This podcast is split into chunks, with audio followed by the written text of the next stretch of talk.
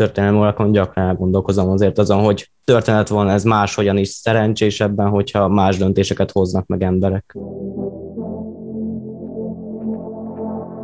Genovával mindenképpen háborút kell kezdeményezni, és ugye hát érdemes ezt meg is nyerni. Kell szerezniük egy olyan szövetségest, akinek viszont a szárazföldi hadereje elsöprő, és hát a Szentföld környékén kutatva így jutottunk el a muszlim államokig. Marco Giustiniani egy kitűnő diplomata. Mi megpróbáltunk inkább a diplomatikus úton rövid távon megoldást keresni, és hosszú távon, mint pénzügyi támogatók szálltunk volna be a harcokba. Fiatalok egy történelmi döntéshozó személy szerepébe helyezkedve oldanak meg olyan sorsfordító problémákat, amelyeken királyok és hadvezérek véreztek el rendre.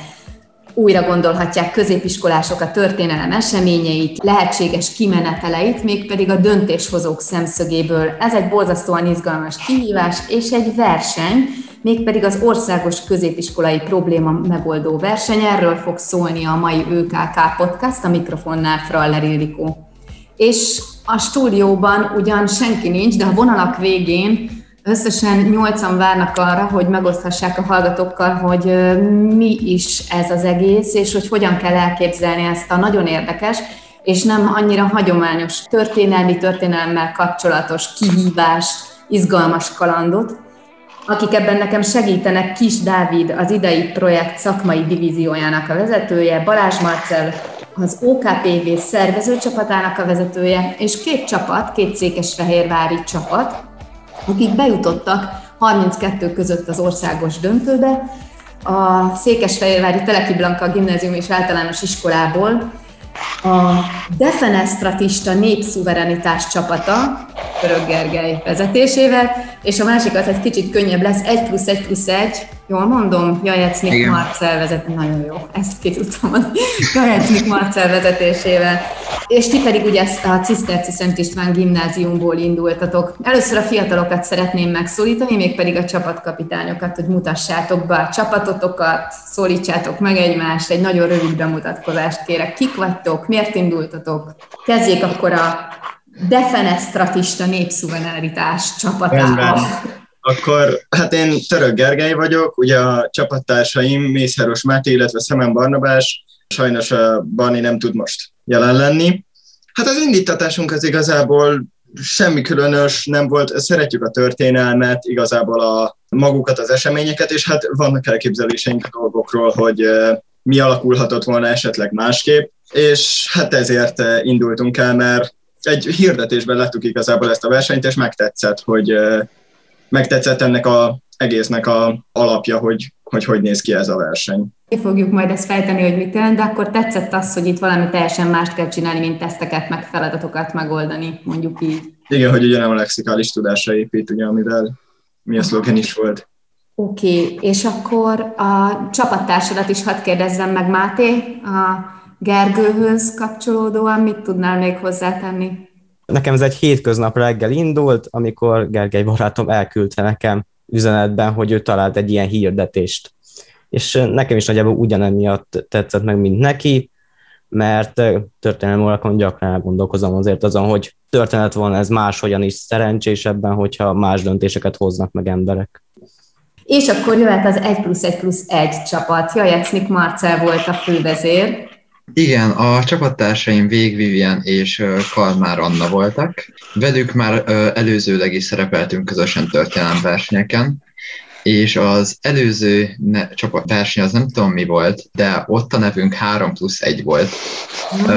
Mivel én ott még ilyen kis kívülállóként kerültem bele a csoportba, mint egyedüli fiú, és ugyanúgy Instagramon a hirdetésbe találtam meg én is a versenynek a felhívását, és kapásba be is küldtem a csoportba, és a lányok, akik most itt vannak, ők jelentkeztek. És akkor így jött a név, hogy most már mint egyenlő tagként versenyeztünk, vettünk részt a versenyben lányok. Hát igen, mi így a VPN-nel nagyon sok ilyen versenyre szoktunk jelentkezni, így szórakozásképp, meg tök jó így átismételni a különböző korszakokat történelemben, és alapjáraton nagyon megtetszett az egésznek a felépítése, hogy nem egy szokványos lexikális tudásra alapoznak, hanem más kell, valami, amit te találsz ki, nagyon kreatív, és ezért fogott meg minket nagyon, vagyis engem legalábbis. Hát így először engem is ez, hogy egy nagyon különleges versenynek hangzott, de így utólag visszagondolva egy nagyon jó csapatépítés is volt, nagyon sok időt tudtunk együtt tölteni a verseny miatt, és ezáltal sokkal jobbak is lettünk együtt, szerintem összehangolottunk.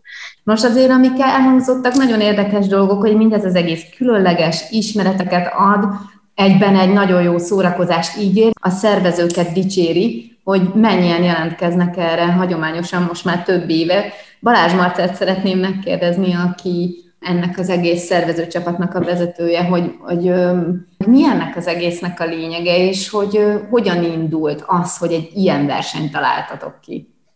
Az Országos Középiskolai Problémamegoldó Verseny tulajdonképpen a Mathias Corvinus Collegium és a Case Solvers együttműködésének köszönhetően valósult meg. Ugye a Mathias Corvinus Collegium egy tehetséggondozó intézmény Budapesten, tulajdonképpen egy szakkollégium, Case Solvers pedig esetoldással, esettréningekkel foglalkozó startup szintén itthon. Az OKPV egy diákprojekt az MCC-ben, tehát az azt jelenti, hogy az ott tanuló egyetemis diákok szervezik pro bono alapon, és ehhez járó szakmai segítséget nyújtják az MCC és a Case Solvers munkatársai, többek között például Vitman Zsolt a középiskolai programvezetője, illetve Ábrahám Zsolt a Case Solvers társalapítója és vezetőigazgatója.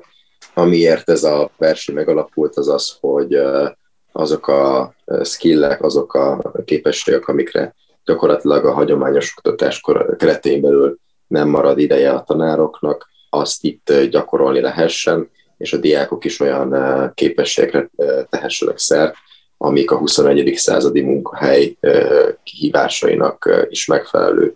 Ide tartozik például a kreatív probléma megoldás és a jó prezentáló képesség, illetve az, hogy bizonyos alternatívák között mérlegelni tudjunk, és belehelyezkedjünk abba a történelmi szituációba is, ami egy adott döntéshozónál előfordult, és ne csak mint tények láncolataként tekintsük a történelemre, hanem mint döntési szituációk eredményeként. Fel tudod idézni azt, hogy jött az, hogy ezeket összepárosítsátok? Annyira nagyon tipikus, hogy a tudományt például az üzleti szférának ezekkel a szkíjeivel hozzák párhuzamba egy versenyen.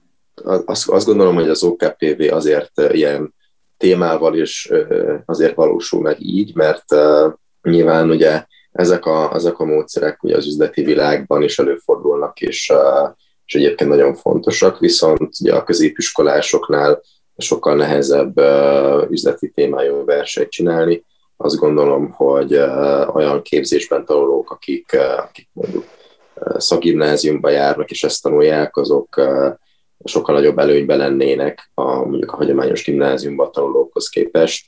A történelem viszont olyan tárgy, amit mindenki tanul, és releváns döntési szituációk vannak benne, úgyhogy ez az a tárgy, ami minden diák számára ismert, elérhető, ugyanakkor alkalmas egy esettanulmányi verseny megrendezésére. Azt mondtad, hogy történelmi szituációkat választatok ki. Kis Dávid, mint szakmai vezető, ti hogyan választjátok ki ezeket a történelmi helyzeteket, és egyáltalán mik azok a fontos pontok, kitételek, ami alapján azt mondjátok, hogy na, ez egy jó helyzet, ezt érdemes lenne újra gondolni.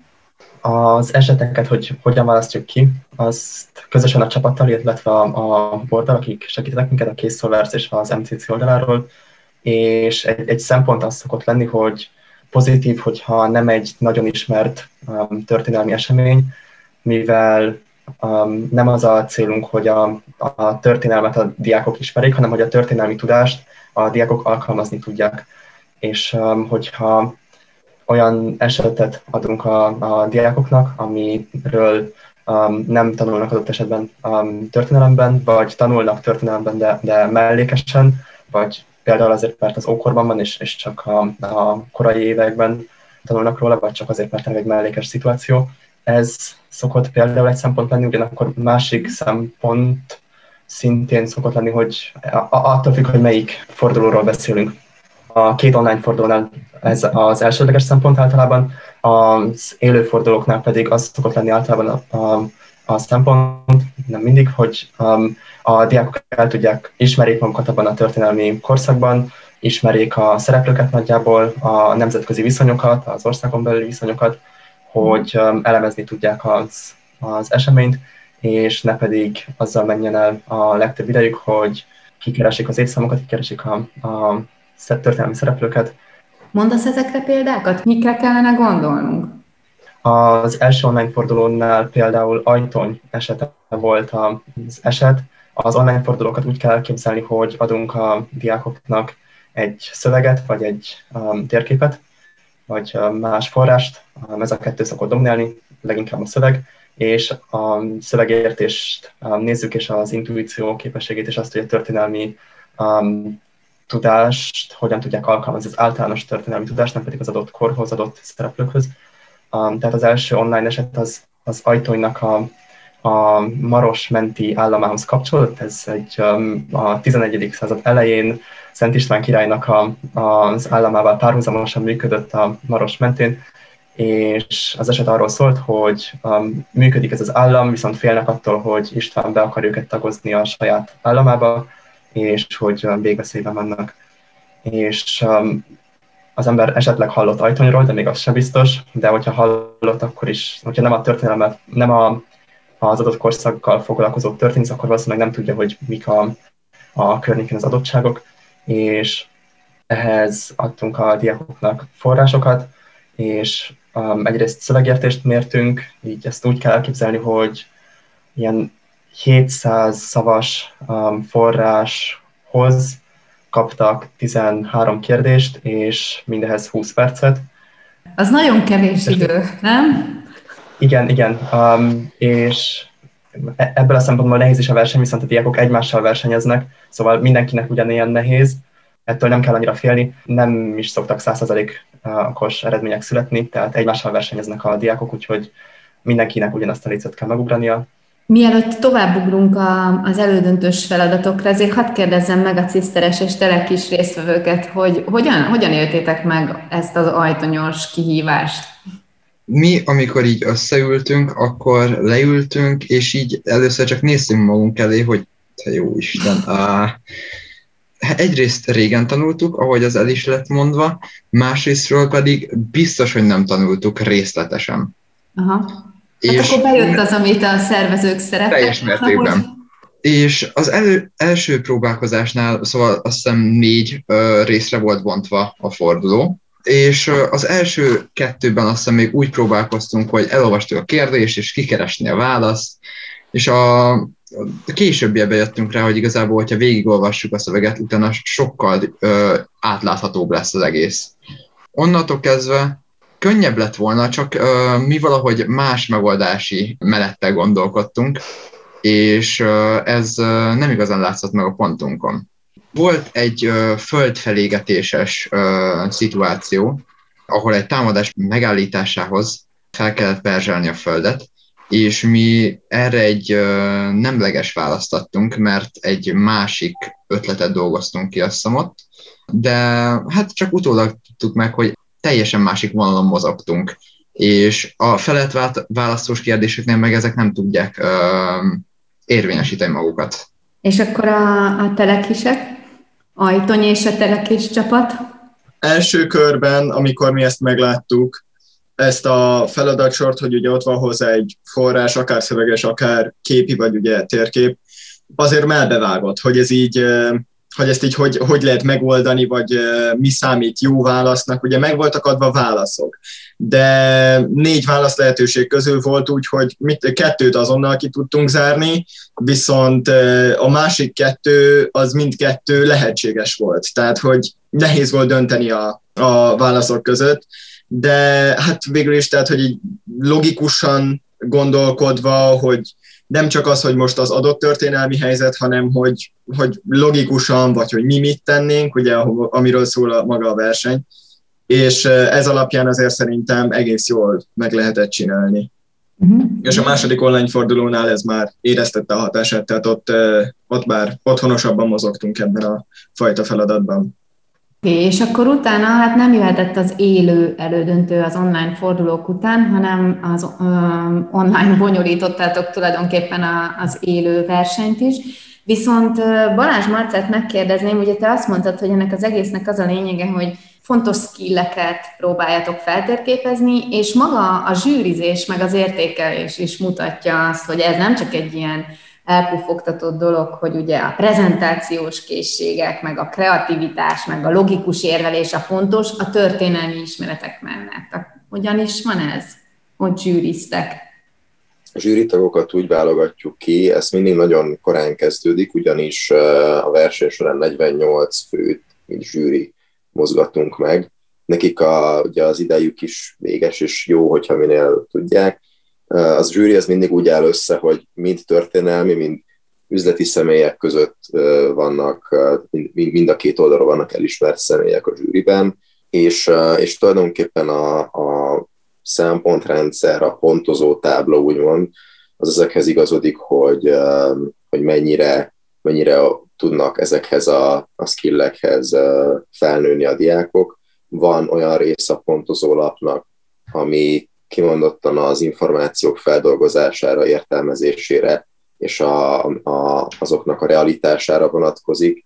Van olyan része a pontozó lapnak, ami konkrétan a javaslatra, tehát az adott történelmi személynek adott javaslat kidolgozottságára, kreativitására, megvalósíthatóságára fókuszál, és vannak olyan szempontok, amik pedig a prezentáció meggyőzőségére, dinamikájára, diákesztétikájára vonatkoznak, és hát itt ezeknél az érőfordulóknál azért azt nem lehetne mondani, hogy ez egy objektív döntés. Minden zsűrinek más az, ami szimpatikus, és más az, ami tetszik.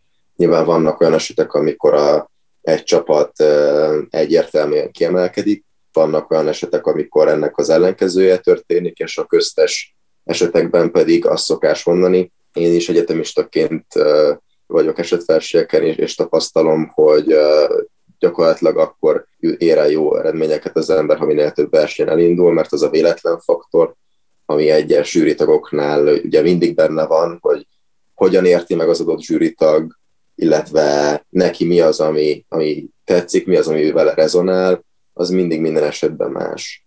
Úgyhogy ezek szoktak történni. Aztán én azt gondolom, hogy általában a zsűritagok jó munkát végeznek, így az utóbbi éves, tehát ugye már a verseny 8. évben lett most megrendezve, így már vannak olyan zsűritagok, akik úgymond beváltak és visszajönnek minden évben, úgyhogy ők akik mindig biztosan vannak, és úgymond egy ilyen minőségbiztosítást jelentenek a verseny számára. Azt mondod, hogy már 8 éves tapasztalata van ennek, nyilván akkor vannak olyan visszajelzések, akár szakmai, akár szervezési tekintetben, hogy az üzleti szféra, illetve a történelemtudomány mit gondol erről az egészről, miket szoktak mondani nektek? Én azt gondolom, én egyrészt részt vettem 2 éve, mint versenyző is, idén meg, mint szervező. Én azt gondolom, hogy visszatérő motívum az, hogy ledöbbennek egyrészt a zsűritagok, hogy mennyire összeszedettek, és mennyire struktúráltak a prezentációk, és mennyire ügyesek a diákok.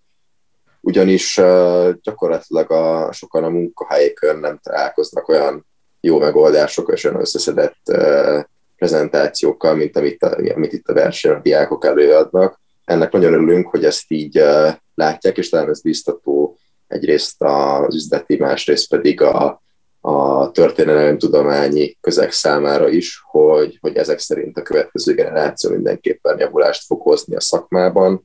A másik, ami visszatérő motivum mindig, hogy egyre nehezebb fogást találni a diákokon, ugye vannak visszatérő versenyzők is. Nyilván ez abból a szempontból jelent egy plafont, hogy egy idő után azért elvallannak és leérettségiznek, de van olyan csapat, aki már sokadszorra jön vissza, és egyébként sokadszorra nyert is. Úgyhogy a zsűrinek is egyre nehezebb dolga van ebből a szempontból. Nézem az arcotokat a Zoom-os online felvétel közben, de ember ritkán kap hasonló visszajelzést arról, hogy milyen nagyszerű tudása van, meg hogy hogyan értékelik őt teljesen idegen felnőtt emberek, akik elismert szakemberei egy szakmának vagy egy hivatásnak. Úgyhogy én most át is adnám a szót Kis Dávidnak, és szeretném, Dávid, hogyha megmozgatnád a Ciszteres és Telekis csapat tagjait valami hasonló feladattal, vagy hasonló felépítésű feladattal, mint ami az elődöntőn is volt. Szóval Ajtonytól eljutottunk a második online fordulón keresztül az idézőjelben első élő fordulóig, ez a regionális döntő, ez, hogyha nincs pandémia, akkor élő lett volna.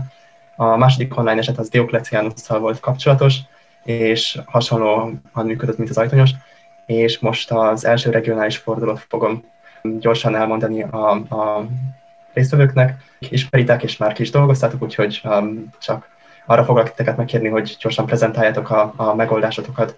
Ez a hallgatóknak mondom, hogy ez úgy szokott működni, hogy a diákok kapnak egy 10-12 oldalas esetet, ebből itt az első regionális fordulónkon most 7 oldal volt szöveg, és még pár oldal kép. És a téma az a szantszabai háború volt, ami ez is egy ismeretlen része a történelemnek itt Magyarországon legalábbis, ez Velencének és Genovának egy háborúja, a Szentföldön tört ki, méghozzá Akkon városában, és a diákok megkapják nagyjából egy héttel előre ezt az esetet, és van nagyjából egy hetük kidolgozni az esetet, és elküldeniük nekünk a prezentációt előző nap, és másnap pedig prezentálják a zsűrinek, és a zsűri értékeli őket. Tehát akkor az esetet gyorsan prezentálom a felvezető pár mondattal. Szentföld az úr 1256. esztendeje. Éveleje van. A nap még alig bukott ki a kikötőben állomásozó itáliai hajókat védő legyek tornya mögül, Mondzsóvá felől azonban már fegyveres genovaiak rohantak a velencei negyed szíve felé. Marco Giustiniani, Velence akkoni konzula, későn ébredt álmából. A San Sabas kolostor már odaveszett, mire megtudta, mi történt. Biztos a merénylet, jutott Giustiniani eszébe az a néhány hete történt incidens, mikor egy velencei kereskedő megölte genovai kollégáját. Mikor jönnek vissza? Nem nyugtatja a kérdés. Monforti Fülöp, Toron és Türosz ura, már régóta fontolgatja, hogy a Türosz körül elterülő néhány 1124 óta velencei kézen lévő falvat elfoglalja. Mi van, ha ezen a vereségen felbátorodva most tettlegesen is megpróbálja elvenni őket? Giustiniani dörzsölt diplomata. Tudja, hogy a Leventét meg annyi érdekellentét alakítja és tartja fenn, a Serenissima Republika politikusaként pedig a tárgyalás a vérében van. De kikkel és miről tárgyaljon? Milyen válaszlépést tegyen, hogy hosszabb távon milyen stratégiát kövessen? Az akkoni genovaiak bizonyára nem csak lokális feszültségek miatt rohanták le az akkoni velenceieket. A megoldás valószínűleg nagy politikai rendezést igényel, melyhez a köztársaság biztosan szívesen mozgosít komolyabb erőforrásokat. Ez itt a bevezető, még a diákok kaptak egy 6,5 oldalas áttekintést a történelmi korszakról és a szereplőkről, ezt most nem fogom megtenni, tehát az a szituáció, hogy Velence egy szentföldi telepén, Akkon van, a genovaiak a velencei negyedet lerohanják, és Akkonnak a velencei helytartója van a döntéshozó pozíciójában, és a csapatnak kell neki tanácsot adnia. Úgyhogy megkérnélek most titeket, hogy röviden mondjátok el, hogy hogyan oldottátok meg ezt az esetet, és nem tudom, ki kezdi. Elkezdjük mi a Defenesztratista Népszuverenitás csapata. Ugye ebben az évben, itt 1256, itt nem csak a Velence és Genova közti konfliktust kellett kezelni, hanem ugye a nyugatról érkező mongol fenyegetéssel is kellett foglalkozni, hiszen ugye Velencének a kereskedelmi kapcsolatait például nagyban sérthette volna ez a horda. És ugye hát erre a mi megoldásunk az alakult ki, hogy ugye Genovával mindenképpen háborút kell kezdeményezni, és ugye hát érdemes ezt meg is nyerni, és ehhez viszont szövetségeseket kell szereznünk az itáliai félsziget területén főként. Ugye a további itáliai államok, mint Pisa, vagy Firenze, vagy Nápoly, tehát hogy ott azért volt választék. És hát ugye a mongol fenyegetéssel szemben ugye Velence katonailag meglehetősen gyenge, már hogy szárazföldi haderő tekintetében, és pont ez kéne a mongolok ellen, és kell szerezniük egy olyan szövetségest, akinek viszont a szárazföldi hadereje elsöprő, és hát a Szentföld környékén kutatva így jutottunk el a muszlim államokig, akik közül, hát például ezek a szeldzsuk törökök, akik elég erősek ahhoz, hogy érdemileg felvessék a küzdelmet a mongolokkal. Ennyi, szerintem. Nekem az lenne a kérdésem, szerintem az minden megoldásnál fontos, hogy beszéljünk kicsit arról, hogy mi van, hogyha nem úgy történnek a dolgok, ahogy tervezzük. Számoltatok-e valamilyen kockázatokkal, és ezeket ti hogyan kezelnétek? Kockázata az mindenképpen van ennek a tervnek. Ugye talán a legkevésbé kockázatos része az a Genovával való háború, hiszen ugye ebben a pillanatban az itáliai félszigeten Velence jelentősen erősebb, illetve jobb diplomáciai kapcsolatokkal rendelkezik, mint Genova. A mongol fenyegetés az azért már egy keményebb dió, hiszen tehát, hogy a csatát azt lehet vállalni velük ugye a muszlim államok oldalán, de annak a csatának a kimenetele kockázatos, így hát ennek esetén, hogyha nem úgy alakulna ez az összecsapás, ahogy ugye elterveztük itt most, akkor ugye azt kihasználva, hogy Velence nagyon erős kereskedelmileg, ugye a mongolokkal egy ilyen mindenki háta mögött egy szövetséget is lehet akár kötni, és ugye ez a Velencének persze azért jó, mert a mongolok nagyon fejlett kereskedelmi, vagy hát úthálózattal rendelkeznek, ami ugye elősegítheti a kereskedelmet. Tudjátok esetleg prezentálni röviden a jelenlegi helyzetben a döntéshozóknak, tehát Giustinianinak a legfőbb erősségeit és legfőbb gyengeségeit? Itt van előttem ez a segítségül megadott elemzés, ez a SWOT elemzés, amiben erősségek, gyengeségek, lehetőségek, illetve fenyegetettségek szempontjából tudtuk megvizsgálni Velencét. Hát ugye ez alapján Velencének és ugye ezzel együtt Giustinianinak az erősségei, az egyértelműen, hogy ugye ez a kereskedőváros a földközi tenger fölött, ha nem is korlátlan, de mindenképpen a legnagyobb uralommal rendelkezik, legnagyobb mértékű uralommal, illetve ugye a politikailag megosztott Genovával ellentétben Velence belülről egységes. Tehát, hogy ugye főként a dózse meg a dózse választás rendszere miatt ugye ezek a politikai megosztottságok nem jellemzőek. Emellett, amit még előzőleg említettem, ezek a diplomáciai kapcsolatok, hogy a kereskedelme, illetve a földközi tenger feletti uralma által sok országgal van jó viszonyban. Hát a gyengeségei az egyértelműen, ami a mongolok ellen látszik igazán, a gyenge szárazföldi haderő, illetve, hogy ugye kereskedelmileg erős, de más területen nagyon egy szövetségben például nem sok mindent tud beleadni a közös kasszába, tehát, hogy csak a kereskedelmével tud szövetségeseket szerezni. Velence lehetőségei az, amit a erőségek pontnál említettem, ugye Genova belsőleg megosztott, ezáltal egy esetleges hadjáratnál Genova ellen elég, tehát hogy ez előnyt jelenthet, ugye erre lehet akár építeni, illetve az, hogy az itáliai államokkal, illetve a muszlimokkal tud szövetséget kötni, mert megvan hozzá igazából az alapja.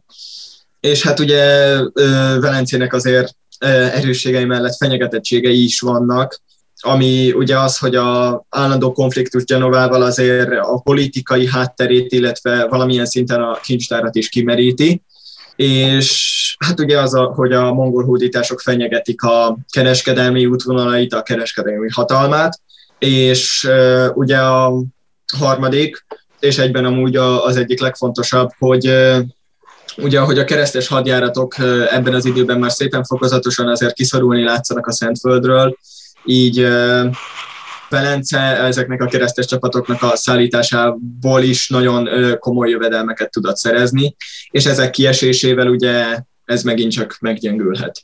Ugye 3 csapattaggal indultatok. Hogyan kell ezt elképzelni, hogy nyilván a kidolgozás, a prezentációk kidolgozása az egy közös munka, de hogyan vettetek ebben részt magán a versenyen?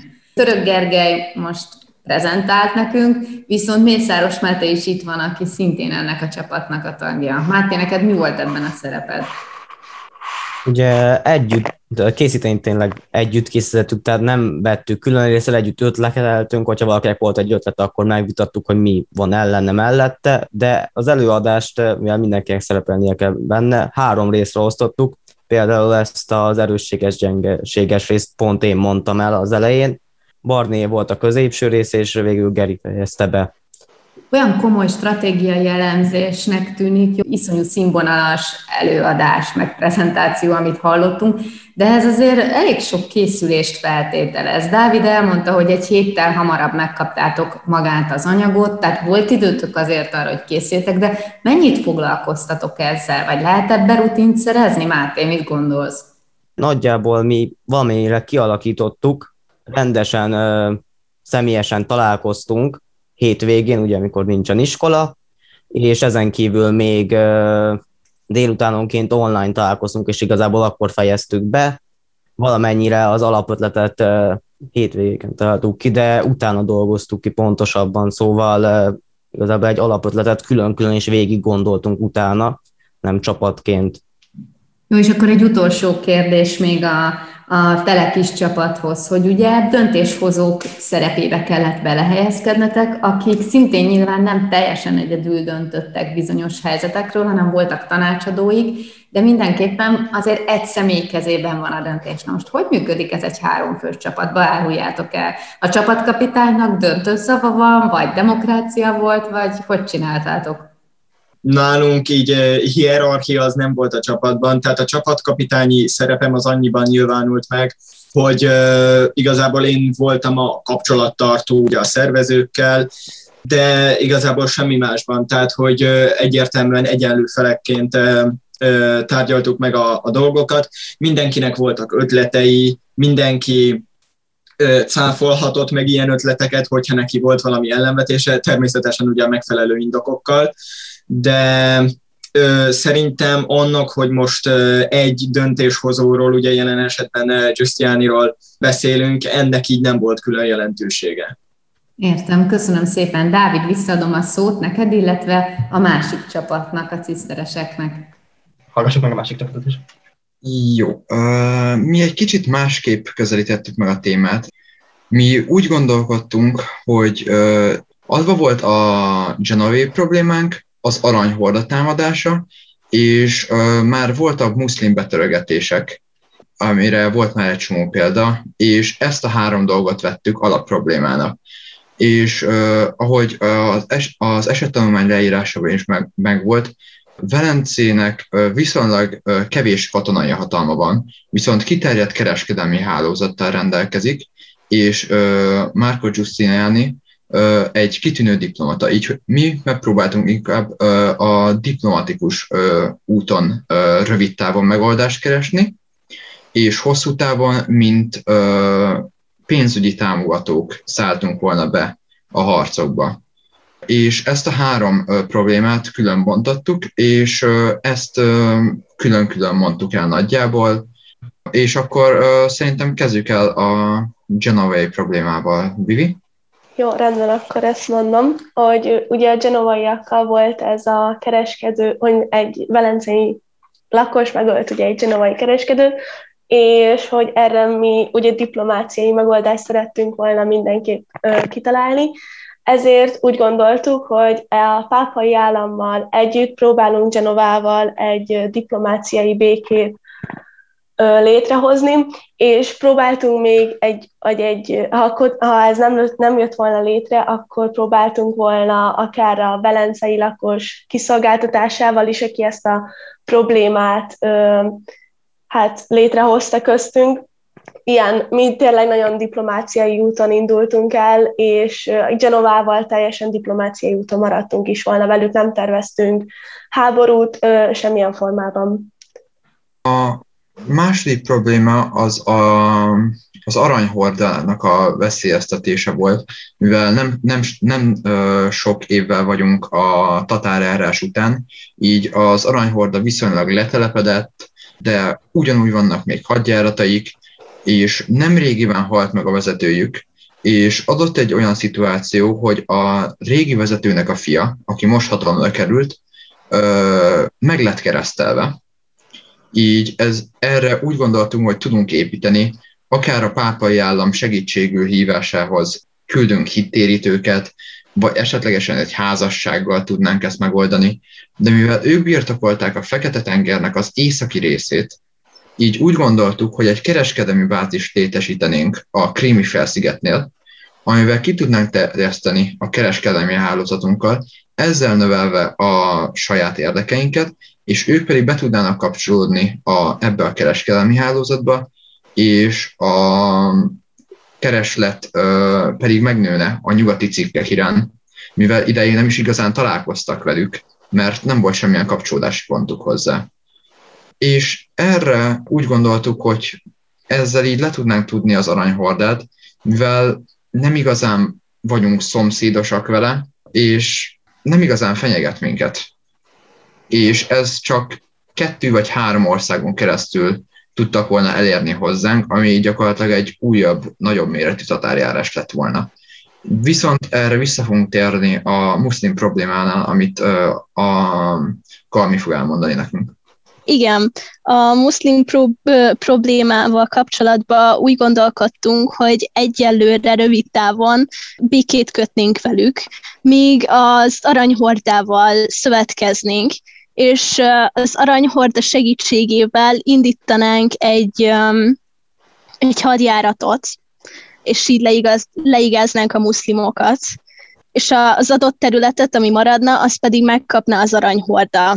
Illetve úgy gondoltuk, hogy Bizáncot is segítjük ezzel, hogy segítünk nekik fegyverkezni, és így ők is segíthetnek nekünk, és így egy 2 frontos támadást indítanánk a törökök irányába.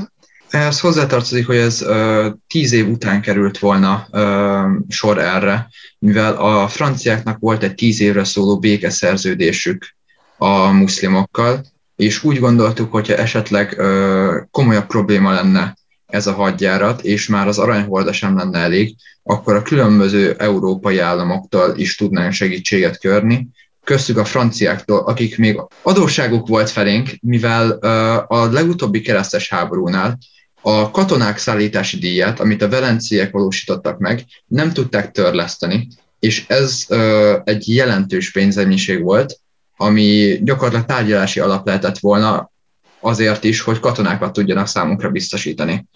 És gyakorlatilag itt tudtuk volna lefedni azt, hogy Európa biztonságban legyen a muszlimoktól, az aranyhordától, és hozzánk közel a genevaiakkal pedig ne legyen hosszú távon problémánk.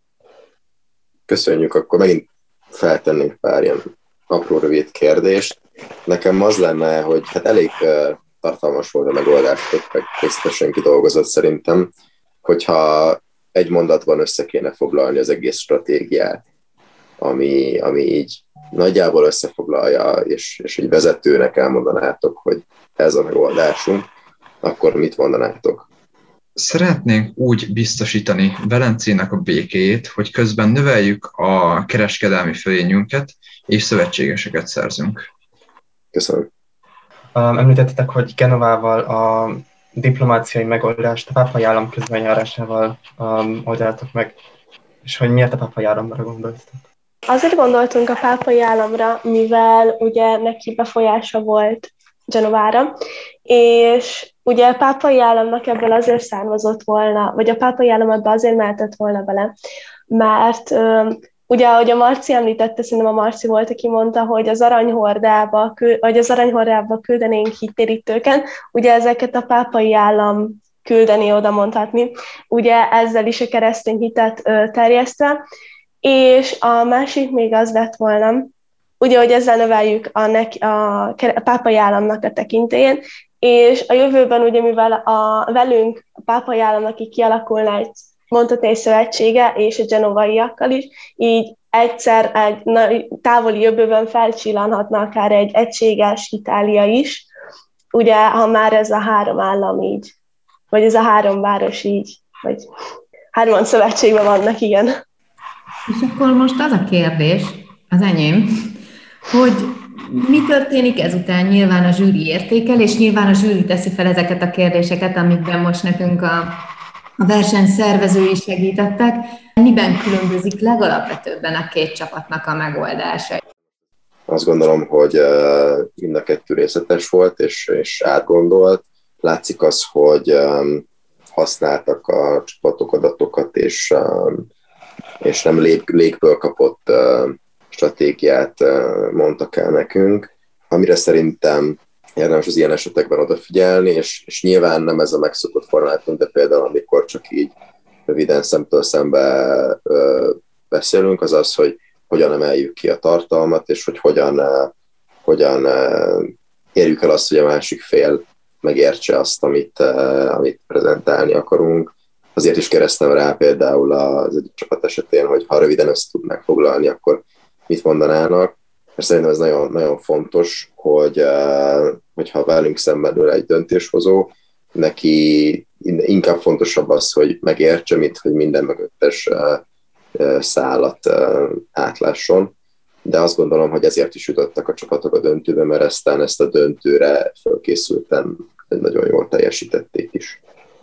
Én egyetértek Marcival, és tartalmilag ugye, ahogy hallhattuk is, két teljesen más megközelítés, két teljesen más megoldás, és ez jellemző is volt erre az esetre.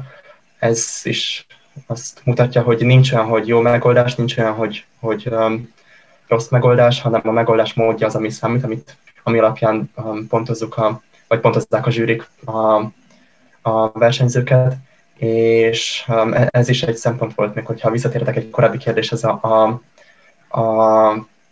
eset kiválasztásánál, hogyha ismeretlen esetet kapnak a versenyzők, akkor általában nagyobb szórásúak a megoldások, és ez azért van, mert például az országos döntőn ott Mátyás királynak az esetét oldhatták meg a versenyzők, és Mátyás király, az volt a döntési pont, amikor Mátyás királyt cseh királlyá koronázzák. És hogy erről nyilván sokat tanulunk a középiskolában is, sok könyv szóló erről, sok népmesét hallunk, úgyhogy nagyjából azonos irányban szólottak a megoldások tartalmilag. Azért is adtuk ezt az elődöntőre, hogy a regionális fordulóra, hogy a kreativitásukat kielhessék a diákok, mert a történelmi tudásuk, ahogy észrevettem, nem csak a jelenlévő két csapatnak, hanem mindenkinek, aki a regionális fordulóra eljut, az elég ahhoz, hogy kialakult már a történelmi gondolkodás a diákokban, ami szükséges ahhoz, hogy viszonylag kevés információ mennyiséggel, amit ugye egy ilyen 7-8 oldalas forrás, nyers szöveg tud tartalmazni, ilyen komplex megoldásokat tudjanak adni, és a kreativitás is nagyon megjelent itt a jelenlő két csapatnál is, és általában is a regionális fordulónál. Köszönöm szépen, és engedjétek meg, hogy Dávid kritikáját és Marcellnak a reflexióját kihasználva gratuláljak nektek, mert azért az nem kis dolog, hogy bejutottatok a 32-es döntőbe. És egy záró körkérdés hadd legyen, hogy mindenkit szeretnék megfaggatni, a szervezőket arról, hogy kiknek ajánlják ezt a versenyt, és természetesen a titeket is, kedves fiatalok, és mindenkit arról is, hogy ez milyen élmény, mert az nem kérdés, akkor most már szerintem a hallgatók számára, hogy ez nem csak az ismereteket, hanem a kreativitást, a logikát, a prezentációs képességeket feltételezi ez a verseny, de azért ez biztos baromi jó volt, meg izgalmas, mindennek ellenére, hogy nehéz, meg hogy azért egy nagyon tartalmas, meg színvonalas verseny. Nos, akkor kezdjük Balázs Marcell, szervezők csapatának a vezetője. Ugye a verseny az már viszonylag hamar elkezdjük szervezni, körülbelül augusztusban indult a munka, és még most is vannak azért utómunkák.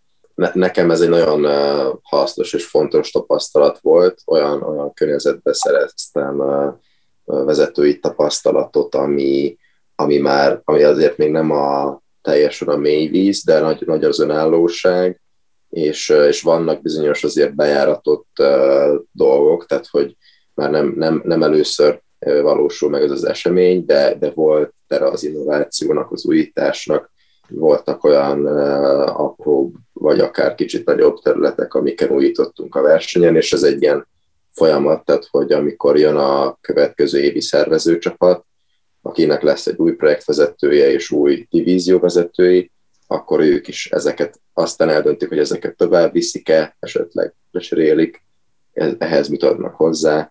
Szóval ez a verseny ez mindig egy ilyen evolúción megy keresztül, attól függően, hogy éppen kivezeti a projektet, de hogy én most megint innen meg akarom köszönni a társaimnak a munkáját, mert tényleg szerintem színvonalas versenyt tudtunk szervezni a nehéz körülmények ellenére, és hát reméljük, hogy jövőre ismét megvalósul verseny, és reméljük, hogy már tudnak a versenyzők élőben is találkozni egymással, nem csak online.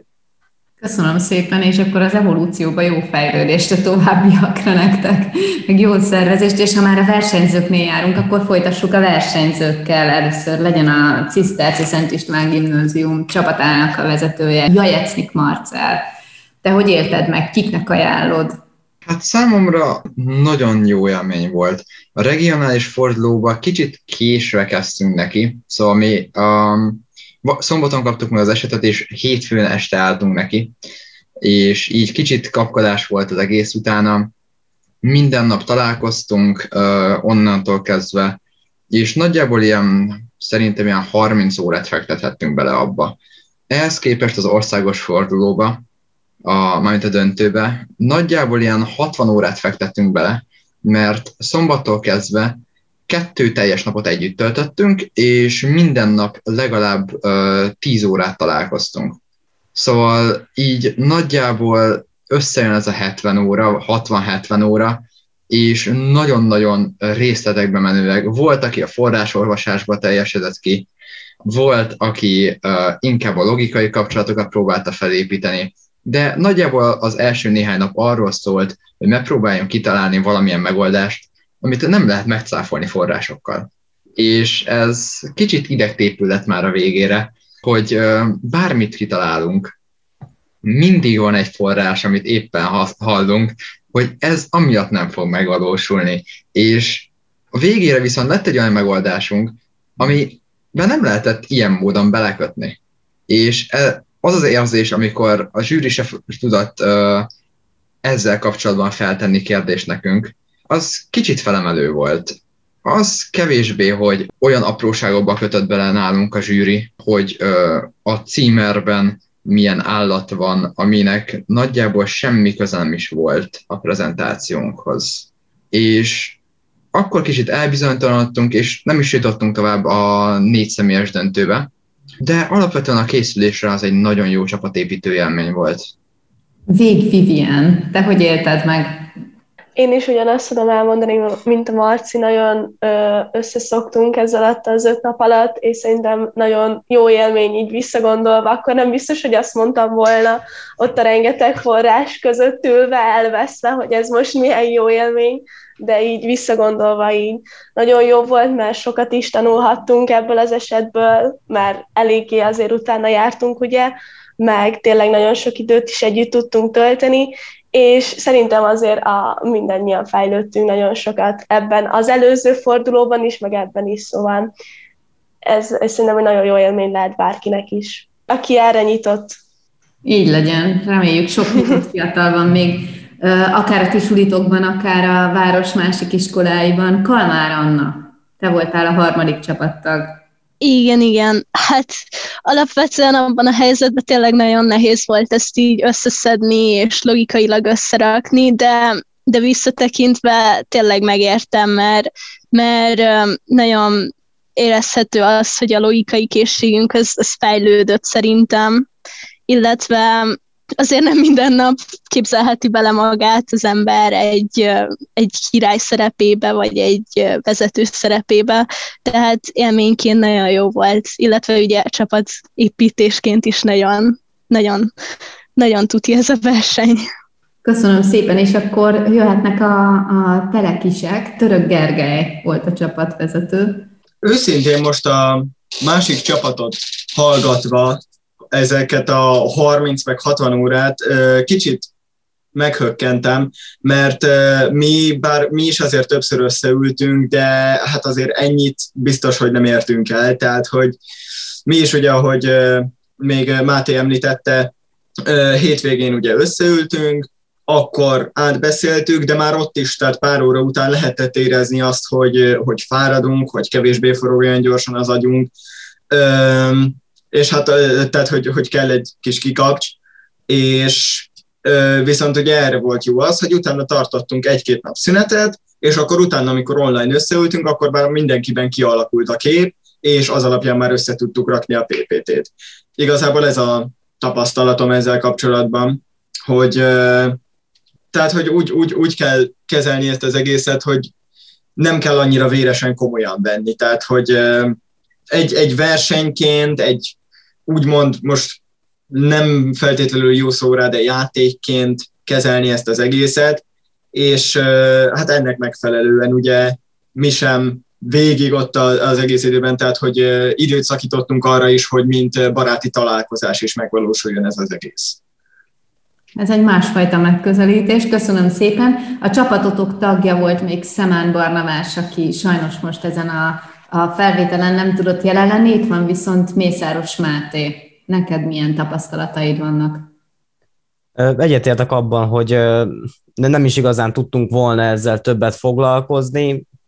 Hétköznaponként ugye iskola is volt, azért délután ültünk össze, de szerintem ennyi elég volt végső soron. De tényleg az, hogy nem vettük úgy, mint egy iskolai dolgozatot, vagy valamit, amiért teljesíteni kell, hanem ez a teljesítszed, de nem történik semmi, hogyha nem sikerül.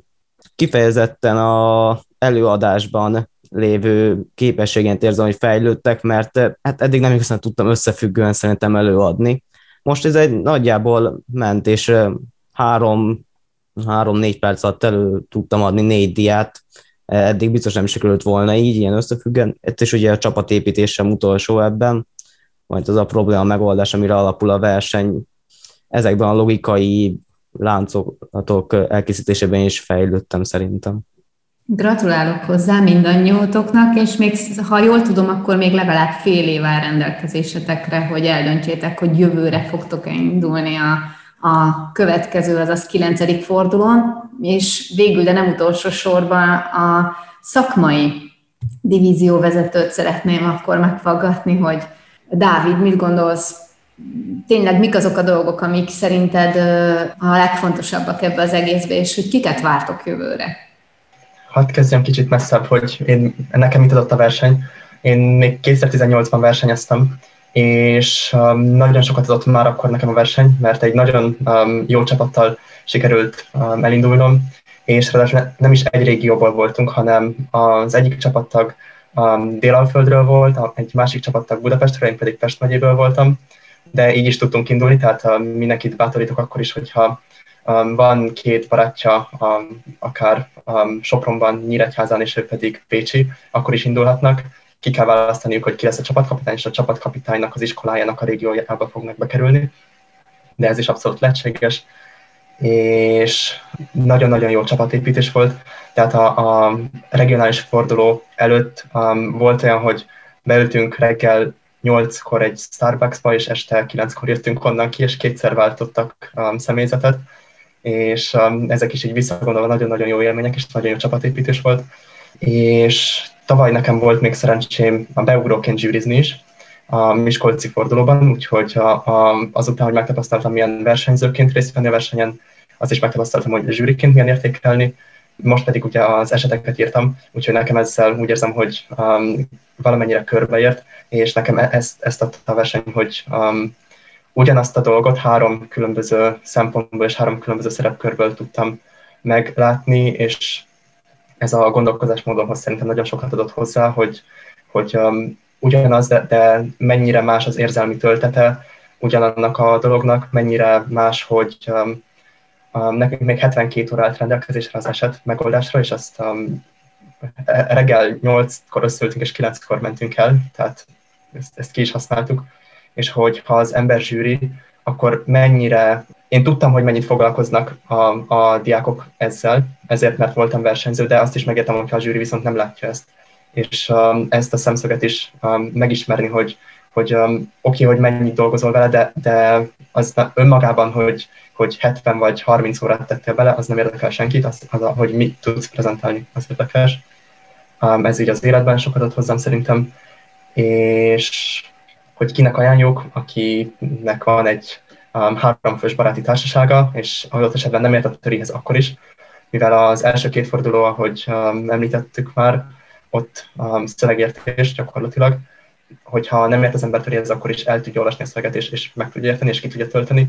Az élőforduló pedig nem kell gyakorlatilag töri tudás ahhoz, mivel hogyha a szánszabaszi háborút nem, remélem, gondolom nem sértek ezzel meg senki, de nem hiszem, hogy bárki, nem csak a jelenlévők közül, hanem bárki a középiskolások közül tudta pontosan, hogy ott kik az érintettek, milyen történelmi helyzet van, a Genova-Velence vetélkedésének ez az ívében hol helyezkedik el. Az ember elolvassa a forrást, esetleg elolvas még 3-4 cikket, és az alapján meg tudja oldani a prezentálást, és a zsűri nem szokott rákérdezni évszámokra, nem szokott rákérdezni konkrét nevekre, hanem mindig a logikát kérdezi mögött, hogy miért ezt választottátok, miért vele akartatok szövetséget kötni, miért gondoljátok azt, hogy ez az ember nem fog ellentek fordulni. Tehát ez is logikus gondolkozás, úgyhogy azoknak is ajánlom, akik nem értnek a töréhez, csak szeretnének egyet, hogy mondjam, szórakozni, vagy jó időtöltés, intellektuális időtöltés.